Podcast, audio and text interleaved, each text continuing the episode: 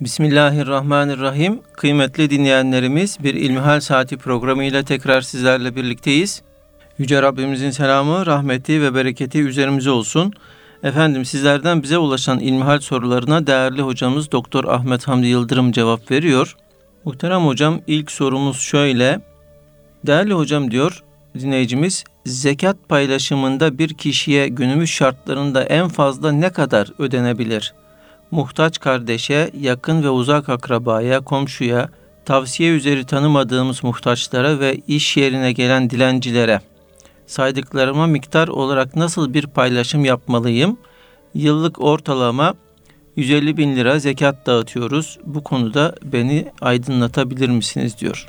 Elhamdülillahi Rabbil alemin ve salatu ve selamu ala Resulina Muhammedin ve ala alihi ve sahbihi ecmain. Zekat en önemli ibadetlerimizden biri. İslam'ın 5 temel şartından bir tanesi. Efendimiz Aleyhisselatü Vesselam İslam 5 esas üzerine bina edilmiştir buyuruyor. Bunlardan bir tanesini de zekat vermek olarak bizlere bildiriyor. Dolayısıyla zekat vermek bir Müslüman için, özellikle de şartlarını taşıyan bir Müslüman için büyük bir nimet. Ama şartlarını taşımayan bir Müslüman zekat ibadetini yerine getirmeyecek mi, getiremeyecek mi? Bu hususta şunu ifade etmek isterim ki, imkanı olmayan fakir kardeşlerimiz de niyetleriyle zekat verme sevabına ortak olsunlar. Hazreti Peygamber Aleyhisselatü Vesselam Efendimiz, iki şey dışında hiçbir şeyde haset olmaz diyor. Aslında bu iki şeye de haset edilmez. Buradaki haset aslında gıpta anlamına geliyor. Biliyorsunuz, haset etmek demek, bir kimseye Allah'ın vermiş olduğu nimetin ondan alınmasını temenni etmektir. Gıpta ise Allah ona nimet verdiği gibi bana da bu güzel nimetten versin demektir. Aslında bir nimeti temenni etmek babında eğer bir temennide bulunmak doğru olacak olsa, şu iki şeyde temennide bulunmak doğru olurdu anlamına Efendimiz Aleyhisselatü Vesselam bunu söylüyor. Şöyle ki, Allah birine İlim vermiş, hikmet vermiş, gece gündüz o ilmi, o hikmeti insanlara Allah rızası için anlatıyor. İkincisi de Allah birine mal vermiş, mülk vermiş, servet vermiş. O da gece gündüz bu malı, mülkü insanların, Müslümanların hizmetine kullanıyor. Şimdi insanın zekatını vermesiyle elindeki parayı, serveti, malı, mülkü Müslümanların hizmetine kullanması arasında da fark var. Sıradan Müslümanın yapması gereken şey, elbette en azından eğer zengin ise malının zekatını verecek. Ama kaliteli bir Müslümanın, Allah'a iman etmiş olan ve Allah'a kavuşacağının şuurunda olan bir Müslümanın, hele de ticaret ehli ise, karı zararı biliyorsa, bütün malını, mülkünü Müslümanların, insanlığın hizmetine seferber etmesi lazım gelir. Bunun anlamı şu değil, yine uzatıyorum Basri Hocam ama İnsan bazen içinde olanları da fırsat bulmuşken aktarmak istiyor. Bunun anlamı şu değil. Yani adam fabrikası var, şuyu var, buyu var, hepsini satsın, fakire fukaraya infak etsin değil. Sürdürülebilir bir infak sistemi kursun. Fabrikasını buradan ben Müslümanlara hizmet etme fırsatı buluyorum diye sürdürsün. Yani önemli olan niyet. Hasılı kelam, bir Müslüman zekatını verecek. Ya fiilen zekat verme imkanına sahip olduğu için çıkartıp verecek ya da niyetiyle, ya Rabbi bana da mal mülk verirsen ben zekat veririm, şöyle infak yaparım diye içinden geçirecek, bunu niyet edecek, çalışırken, çabalarken de niyetinde bir köşede bu da bulunacak. Elbette öncelikli olarak kendisini, ailesini geçindirebilecek bir helal rızkın peşinden koşmayı hedefleyecek. Hasılı kelam, bu kardeşimizin geliri var demek ki, hesabını kitabını yapmış, 150 bin lira kadar yıllık bir zekat vermesi gerektiğini öğrenmiş. Şimdi diyor, ben bunu nereye vereceğim? Cenab-ı Allah Kur'an-ı Kerim'de zekatı kimlere vereceğimizi اِنَّمَا صَدَقَاتُ لِلْفُقَرَاءِ وَالْمَسَاكِينِ وَالْعَامِل۪ينَ عَلَيْهَا وَالْمُؤَلَّفَةِ قُلُوبُهُمْ اِلَى آخِرِ الْآيَةِ 8 sınıf gruptan bize bahsediyor. Bunlara zekatların verileceğini bildiriyor. Kimler bunlar? Fakirler, miskinler, zekat müessesesinde çalışan kimseler, kalbi İslam'a ısındırılan kimseler. Bu kimseler zekat alabilecek olan kimseler. Sonra kölelerin azadında, borçluların borçlarının kapatılmasında, yolda kalmış olanların ihtiyaçlarının giderilmesinde ve Allah yolunda zekatın harcanacağını bize ayet-i kerime ifade ediyor. Şimdi burada kardeşimizin de belki sormak istediği sorunun cevabını arayan alimlerimiz, acaba zekatı verirken Kur'an'da zikredilen bu 8 sınıfın 8'ine de bölüştürmek mi lazım gelir? Söz gelimi bu kardeşimizin 150 bin lira zekatı varmış. Bunu 8'e böldüğümüzde ne düşüyor? 150'yi 8'e bölerseniz Basri Hocam, sizin matematiğiniz daha iyidir. 160'ı bölelim hocam, daha kolay olsun. Peki öyle yap hocam. 160 bin lira. 20'şer bin lira. 20'şer bin lirayı 20 bini fakire, 20 bini miskine, 20 bini zekat müessesinde çalışana, böyle bir çabanın içerisinde mi olması lazım?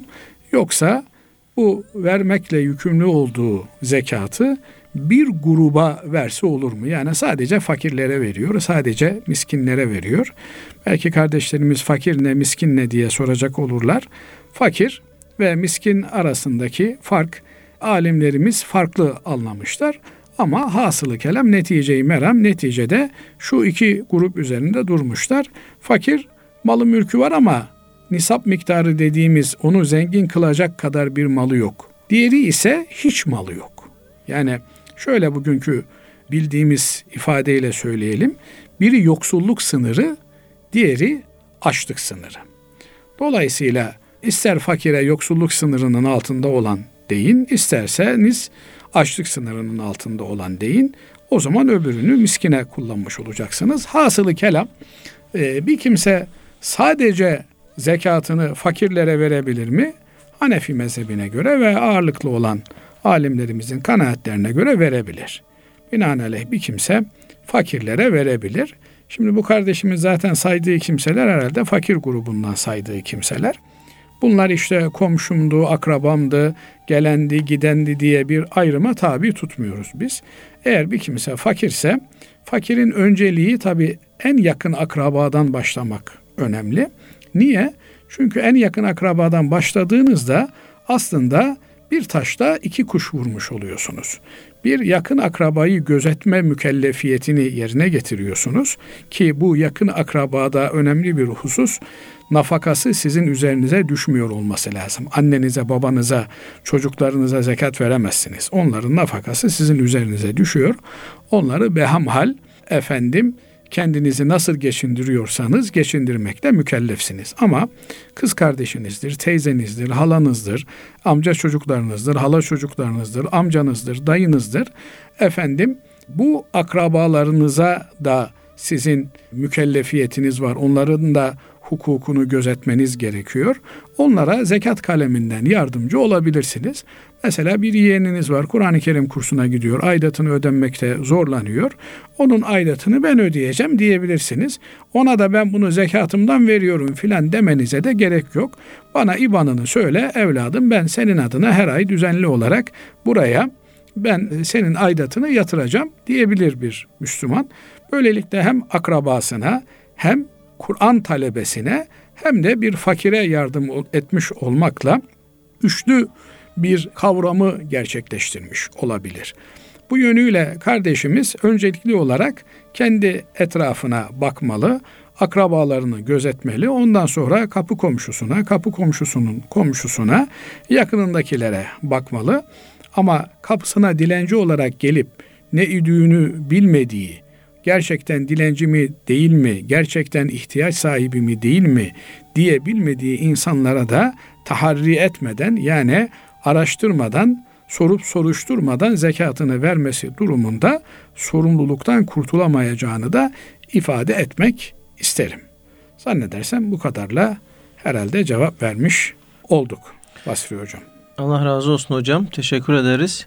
Şimdi İkinci bir sorumuza geçmek istiyorum. Dinleyicimiz şöyle bize yazmış. Hocam diyor, hayız bir kimse tekerlekli sandalyede nenesini tavaf yaptırabilir mi? Başka yaptırabilecek kimsesi yok diyor. Müsait olduğunuzda bizi bilgilendirir misiniz diye eklemiş. Buyurun efendim. Şimdi hayızdır, nifastır. Bunlar Havva kızlarının yani kadınlarımızın Cenab-ı Allah Teala tarafından bir mekanizma ile hayatlarını devam ettirmek durumunda kaldıkları bir süreç. Tabii bir süreç. Cenab-ı Allah insanlığın devamını kadınlara bir yük olarak yüklemiş. Binaenaleyh en önemli görevi, en ağır görevi bu yönüyle kadınlar görüyorlar. Bundan dolayı da bir takım muafiyetleri var. Bu muafiyetler çok farklı yönlerde tecelli ediyor ama insanoğlu nankör olarak yaratıldığı için bu meseleler önemli. Hemen aklıma gelmişken söyleyeyim istiyorum. Mesela Cenab-ı Allah namazın cemaatle kılınmasını istiyor. Kadınlar cemaatle mükellef değil. Camiye gitmekle mükellef değil. Cuma ile mükellef değil. Bayram namazıyla mükellef değil. Evet, gitseler kılabilirler mi? Kılabilirler. Ama bir zorunluluk, bir mükellefiyet yok. Buna benzer birçok meselede kadınlar erkeklere göre muaf tutulmuşlar. Niye? Onların çok önemli bir vazifesi var. İnsanlığın devamı onlara bağlı. Onların doğurganlıkları sayesinde insanlık nesli devam ediyor. Bu doğurganlıklarının devamı da hayız ve nifasla alametlenmiş oluyor. Dolayısıyla çok tabii, çok fıtri bir şey. Fakat Cenab-ı Allah bu dönemlerinde kadınları bir takım ibadetlerden muaf tuttuğu gibi kendileri zorlayarak yapmak isteseler de müsaade etmiyor. Nedir hikmeti? Hikmetinden sual olunmaz. Elbette bir takım şeyler söyleyebiliriz. Fakat söylediğimiz bu şeyler hikmet babından kabul de görebilir, redde edilebilir. Ancak Cenab-ı Allah böyle emrettiği için, Hazreti Peygamber Aleyhisselatü Vesselam Efendimiz bize böyle gösterdiği için böyle yapmak durumundayız. Nedir sorumuzla alakalı olan kısım? Hayızda olan bir kadın camiye giremez. Cenab-ı Allah camiye girmelerini Hazreti Peygamber'in lisanıyla yasaklamıştır. Nitekim Kur'an'daki bir takım ayetler de buna işaret etmektedirler. Ümmetin alimleri de icma etmişler ki bu durumdaki kadınlar mescitlere bir zaruret olmaksızın girmezler. Nedir zaruret veya ihtiyaç? Dışarıda şiddetli yağmur yağıyor. Bu kadın şimdi böyle bir periyotta diye dışarıda yağmurda bekleyecek hali yok, camiye girer. Dışarıda korktuğu bir şey var. İşte bugünlerde sokak köpekleri meselesi var. Hani bir yazarımızın bir kitabı var. Taşları bağlamışlar, itleri salmışlar diye. Öyle bir durumu yaşıyoruz. Kadıncağız korkmuş, camiye sığınır. Veya soğuk, camiye sığınır. Çok sıcak, camiye sığınır. Yani bir takım ihtiyaçlardan dolayı bu camiye girmesi söz konusu olabilir. Camiye girerken de tabii eskiden bu işler daha zordu. Şimdi biraz daha kadınlarımız da, insanlarımız da rahatladılar. Giyinmekte, bir takım şeyleri kullanmakta daha rahat hale geldiler. Caminin kirlenmemesine dikkat eder. Böylelikle caminin bir kenarında o zaruret geçinceye kadar bekler. Ama hele ibadet etmek için camiye girmesi söz konusu olamaz. Şimdi böyle dedikten sonra kardeşimiz burada diyor ki nenemin tavaf etmesi gerekiyor. Niye tavaf etmesi gerekiyor ninenin? Ümreye gelmiş. Peki ümreye nasıl gelmiş nenen? Biz işte kadın başımıza nenemle beraber bir gruba dahil olmuşuz. Ümreye gelmişiz. Bunu yapmanız sizin doğru değil ki. Yani kadın başınıza, yanınızda bir mahrem olmadan kalkıp da nafile olan bir ibadet için veya farz olan, ki böyle bir durumdaki kadına hac farz değil. Çünkü haccın edası şartlarından bir tanesi de kadının yanında bir mahreminin olması gerekiyor. Yine bu kadına haccı eda etmek farz değil. Sen kalkmışsın kendine buyruk bir şekilde kimseye sormadan ben ümre yapacağım, hac yapacağım, nenemi de götüreceğim. Nenemin çok merakı vardı, isteği vardı. Tamam, güzel. Ama yanınızda bir mahremle beraber bu yolculuğa çıkmanız lazım. Yani sizin gayenizin ulvi olması, o gayeyi gerçekleştirmek için kullandığınız araçların, vasıtaların gayri meşru olmasına bir mazeret teşkil edemez. Hem gayeniz meşru olacak, hem de o yolda kullandığınız araçlar meşru olacak. İşte bazen duyuyoruz bir takım müesseseler efendim rüşveti biz almayız ama camiye vereceksin, Kur'an kursuna vereceksin. Böyle haram bir yolla helal olan, meşru olan bir iş yapılması da mümkün değildir. Binaenaleyh hem hedefin meşru olması hem de yürünen yolun meşru olması gerekir. Öncelikle bu kardeşimize bu yaptığı şeyin doğru olmadığını söylememiz gerekiyor. Her ne kadar detaylarına vakıf değil isek de durumdan anladığımız bu. Ama belki mahremiyle beraber gitmişler de daha sonra mahreminin başına bir şey gelmiş, hac ibadeti gibi veya bir defa gittikten sonra artık ümre ibadeti de orada mecburi hale geliyor. Böyle bir durumda bu kadının farz olan, yani ümrenin veya haccın bir gereği olan tavafı yapması için bir başkasının bulunamıyor olması meselesi de pek doğru ve inandırıcı olarak gelmiyor. Niye? Çünkü artık insanlarımız ferdiyetçi hale geldikleri için kimse kimseden bir şey tenezzül edip istemek durumunda kalmamaya çalışıyor. Oysa bu kimseler bir grupla geldiklerine göre illaki o grubun bir hocası, bir yetkilisi, beraber geldikleri hanımlar içerisinde bu işi görebilecek biri vardır. Ona yaptırılması lazım gelir. Ama eğer hiçbir şekilde başka yolu yoksa o zaman bir takım tedbirler muvacihesinde bu kardeşimiz kendi grup hocasına sorarak bunların ne olduğunu, o zaman bu işi yapabilir. Ama burada benim anladığım kadarıyla böyle bir durumda bir zaruret, bir mecburiyet gözükmüyor. Binaenaleyh şeriatın çizgilerini, şeriatın koymuş olduğu kuralları ben çok önemli bir iş yapıyorum diyerek çizmeye yeltenmemek lazım. Bugün maalesef görüyoruz bir takım kardeşlerimiz işte ümreye gidiyoruz diyorlar, hac ibadetini yapmak için yola çıktık diyorlar.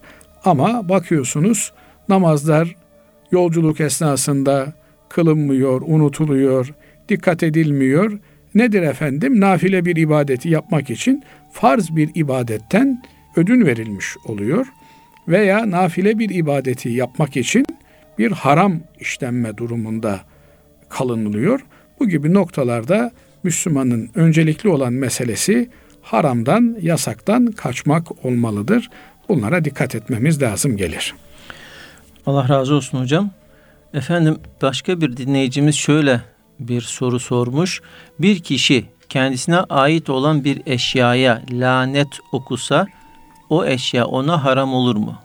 O eşya ona haram olmuş olmaz. Çünkü haram kılmak Allah'ın yetkisinde olan bir şeydir. Ayet-i kerimede "Kul la tasifu elsinetukumul kezibe hâzâ halâlun ve hâzâ haramun litefteru alallâhil kezib." Şu haramdır, şu helaldir diyerek Allah'a iftira atmaya kalkmayın buyuruyor. "Ve lâ tekûlû limâ tasifu elsinetukumul kezib hâzâ halâlun ve hâzâ haram." Böyle bir şey yapmayın. Binaenaleyh nasıl bir şey haramdır demekle haram olmuyorsa ona lanet okumakta da haram olmaz. Ama bir kimse yemin ederse efendim bir daha ben bu arabaya binmeyeceğim diye bu arabaya binmeyi kendine yasaklamış olur. Böyle bir durumda yeminine sadık gelmesi lazım gelir.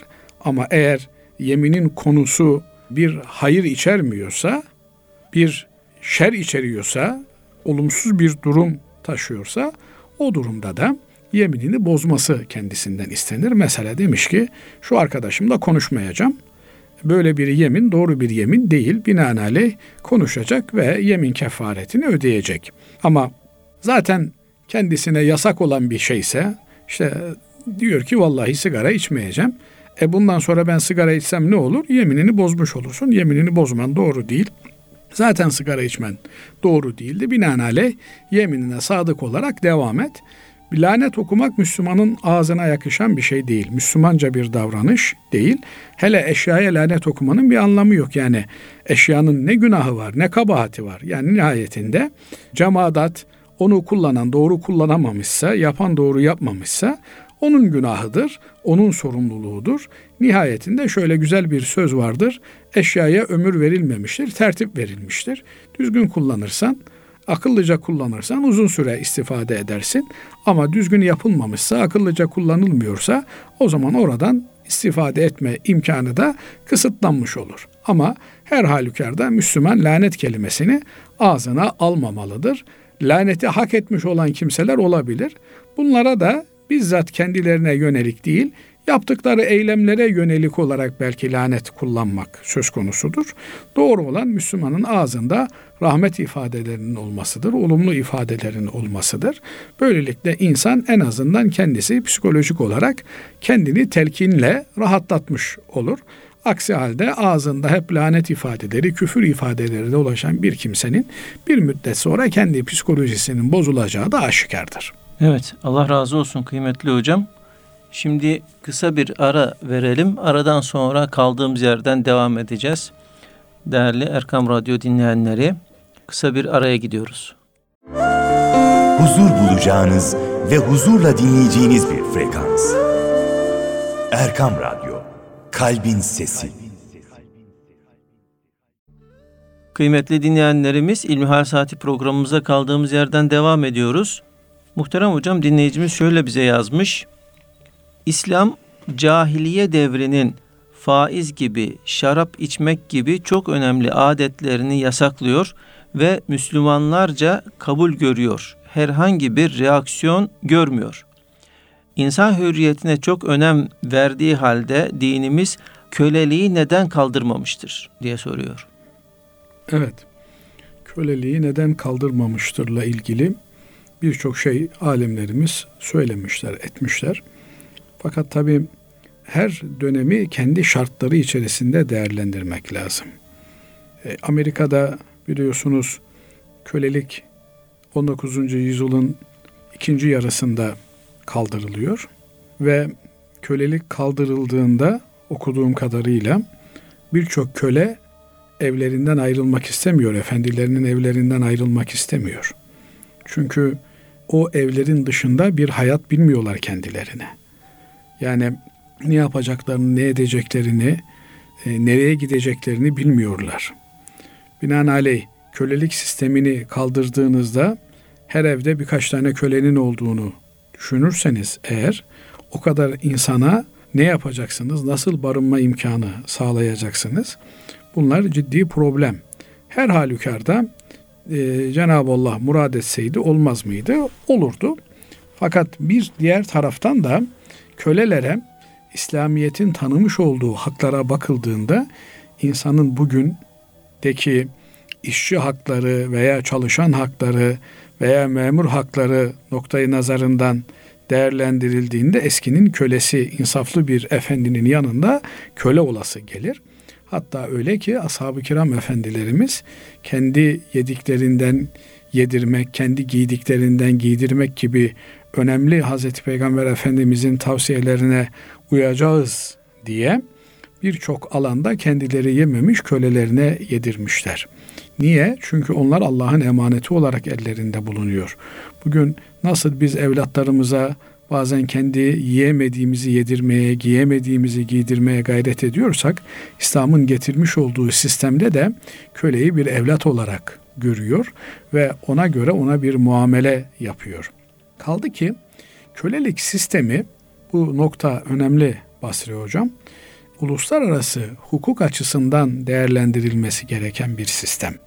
Yani bir savaş yapıyorsunuz ve savaşta eğer yenilirseniz karşı taraf sizin askerlerinizi veya eğer memleketinize girmişse çoluğunuzu çocuğunuzu alıyor ve köleleştiriyor, köle olarak onları istihdam ediyor. Binaenaleyh siz de onlarla savaş yaptığınız için savaş hukukunda veya devletler arası hukukta en temel kurallardan bir tanesi mukabele-i bilmisildir. Yani karşı devlet size nasıl davranıyorsa siz de ona öyle davranırsınız. Binaenaleyh o günün savaş hukukunda oturup uluslararası bir zeminde anlaşma imkanı yok. Dolayısıyla sen savaş yapıyorsun, yendiğinde, bir toprağı ele geçirdiğinde, fethettiğinde oradaki insanlara dokunmuyorsun. Onlar hürriyetlerine devam ediyorlar ama sen savaşı kaybettiğinde veya senin topraklarına düşman girdiğinde senin insanlarını esir alıyorlar. Dolayısıyla burada bir dengesizlik söz konusu oluyordu. Fakat öyle bir sistem getiriyor ki İslamiyet, köle olarak aldığınız insan sizde dirilsin düsturuyla Müslümanlar hareket ediyorlar. Biliyorsunuz İslam'ın ilk yıllarında Müslümanlar, hür olanlar cihatla meşgul oldukları için mevali denilen, yani Müslüman ailelerin yanındaki kölelerin ilmi harekete büyük destek verdiği görülüyor. Öyle ki hadis alimlerinden, fıkıh alimlerinden, tefsir alimlerinden onlarca aslında köle olan, sonradan büyük bir İslam alimi olmuş olan kimselerle karşılaşıyoruz. Mesela bu anlamda İbn Abbas'ın kölesi, diğer taraftan Abdullah İbni Ömer'in kölesi Nafi', İmam Malik'in, yani 4 mezhep imamlarından birinin hocası. Dolayısıyla köle dediğiniz böyle bugünkü köleyle kıyas edilecek bir şey değil. Yani o bir insan ve tıpkı diğer insanların sahip olduğu haklara sahip, şu kadar var ki daimi bir patronu var. Yani birinin hizmetinde bugün yüzlerce, binlerce, milyonlarca evlerde hizmet gören hizmetliler var. Yabancı uyruklular var. Hele de bir takım ülkelerde bunlara veya Türkiye'de de bir takım yerlerde, bölgelerde maalesef çok acı muameleler yapıldığı zaman zaman kulaklarımıza geliyor, duyuyoruz, işitiyoruz. Oysa bunlar bizim gibi bir anneden, bir babadan olma insanlar. Bugün bu kardeşimiz ne kadar güzel söylüyor. İslam diyor, faizi kaldırdı diyor, içkiyi kaldırdı.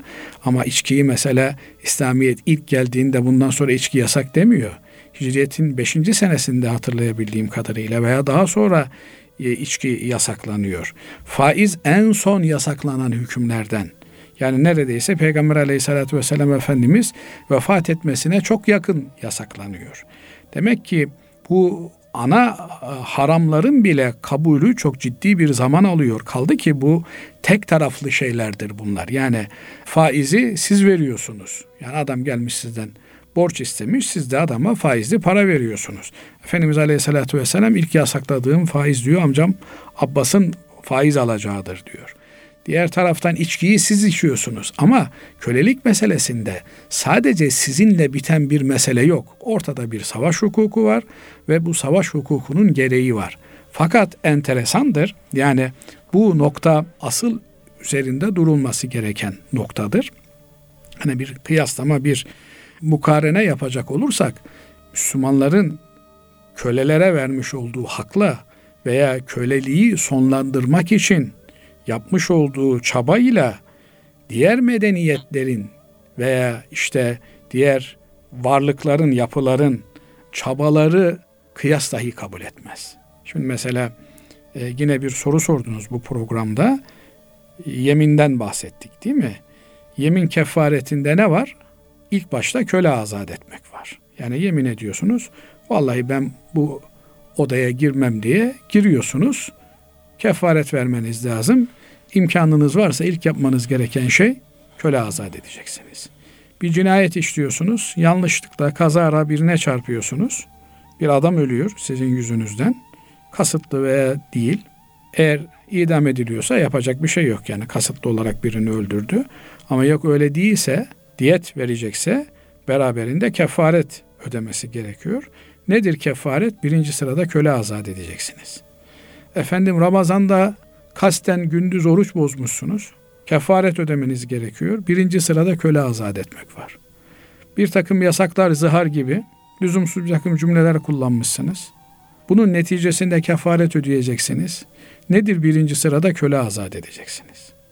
Yani düşünebiliyor musunuz? Köle azat etmek, kefaret. Nedir kefaret? Yapılan bir ayıbın, kusurun, günahın telafisi.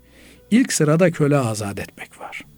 Hatta bazı günahlarda, işte katil, cinayet işlemelerde mümin köle azat etmek, diğerlerinde Hanefilere göre herhangi bir köle azat etmektir. Binaenaleyh yani çok sıradan bir meselede bile ilk karşımıza çıkan köle azat etmektir. Yani günde insanlar, hele de alışkanlığı olan biri, onlarca defa yemin ediyor. Bozarsam kefaret olarak halin vaktin yerindeyse, işte evinde 10 tane, 20 tane, 100 tane köle varsa köle azat edeceksin. Eğer o kölelerden birine zulmetmişsen, haksızlık etmişsen, onun da manevi telafisi onu azat etmek. Çünkü Efendimiz Aleyhisselatü Vesselam öyle bir sahabesine söylüyor. Binaenaleyh bir sürü bahane köle azat etmek için, köle azat etmenin sevabı, hatta yine bu programda konuştuk, işte zekat harcanacak kalemlerden bir tanesi, sahibiyle azatlık sözleşmesi imzalamış kölenin hürriyet bedeline zekat harcanır. Bu gibi meseleler değerlendirildiğinde görülüyor ki İslamiyet köleliği asgariye indirmek için birçok enstrüman kullanmış. Fakat niye yok yasak bundan sonra kölelik dememiş? Çünkü o günün siyasal konjonktürü, sosyoekonomik yapısı buna elverişli değildi. Ama ne zaman insanlık uluslararası düzeyde köleliği sonlandıran bir anlaşma yaptı, buna ilk taraf olan o gün İslam temsil eden Osmanlı hilafetiydi. Bundan sonra da bu hepimizi bağlayan bir meseledir. Osmanlı hilafeti köleliği sonlandıran anlaşmayı da İslam'ın bir devamı olarak yapmıştır. Çünkü ancak konjonktürel şartlar uygun hale gelmiştir. Az önce de ifade ettiğim gibi sen savaşta kimyasal silah kullanmıyorsun. Karşı taraf kimyasal silah kullanıyor. Bu sana da bir meşruiyet zemini doğuruyor. Evet, çok vahim bir sonucu olmakla beraber önemli olan bu tür meselelerde mutakabiliyet esasını dengede tutabilmek konusudur. Ama bu meseleleri ve benzeri meseleleri değerlendirirken bugünden düne doğru değil. Belki yarın öbür gün öyle meseleler çıkacak ki dönüp bizim bugün sıradan olarak yaptığımız bir meseleyi insanlar vay be 21. yüzyılda ne barbarlık varmış, böyle yapıyorlarmış, şöyle yapıyorlarmış diye bizi tenkit edecekler. Bugün hiç aklımıza gelmeyen şeyler bunlar. Binaenaleyh bugünden yarına veya bugünden düne yönelik bu tür şeyler doğru kanaatler vermezler. Onun için bugün ne var ne yok ona bakmak lazım. Bugün köleliğin kaldırılmasına İslam'ın bakışı nasıldır? Buna bakmak lazım. Evet. Şimdi bir diğer soruya geçelim. Değerli hocam, diyor dinleyicimiz, bir arsa satışında ödeme için 10 günlük bir süre tanınmış. Alıcı hiçbir ödeme yapmadığı için satıcı ilave bir 10 gün daha beklemiş. Bunun akabinde alıcıyı arayıp böyle alışveriş olmaz, yeniden fiyat güncelleyip anlaşmamız gerekir demiş. İki hesap arasında 40 bin lira gibi bir fark var. Böyle bir alışveriş caiz mi? Aradaki fark helal mi? Alıcı kendi belirlediği 10 gün içinde ödeme yapmadığı için satıcının ilk pazarlığı bozma hakkı var mı? Açıklayıcı bir cevap verirseniz çok sevinirim.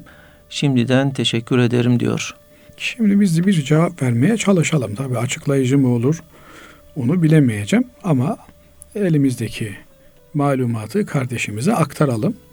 Bu tür satışlara hıyar-ı şartlı satışlar diyoruz. Yani adam diyor ki parayı 10 güne kadar getirirsem bu malı almış olurum. Getirmezsem ben bu malı almaktan vazgeçmişimdir.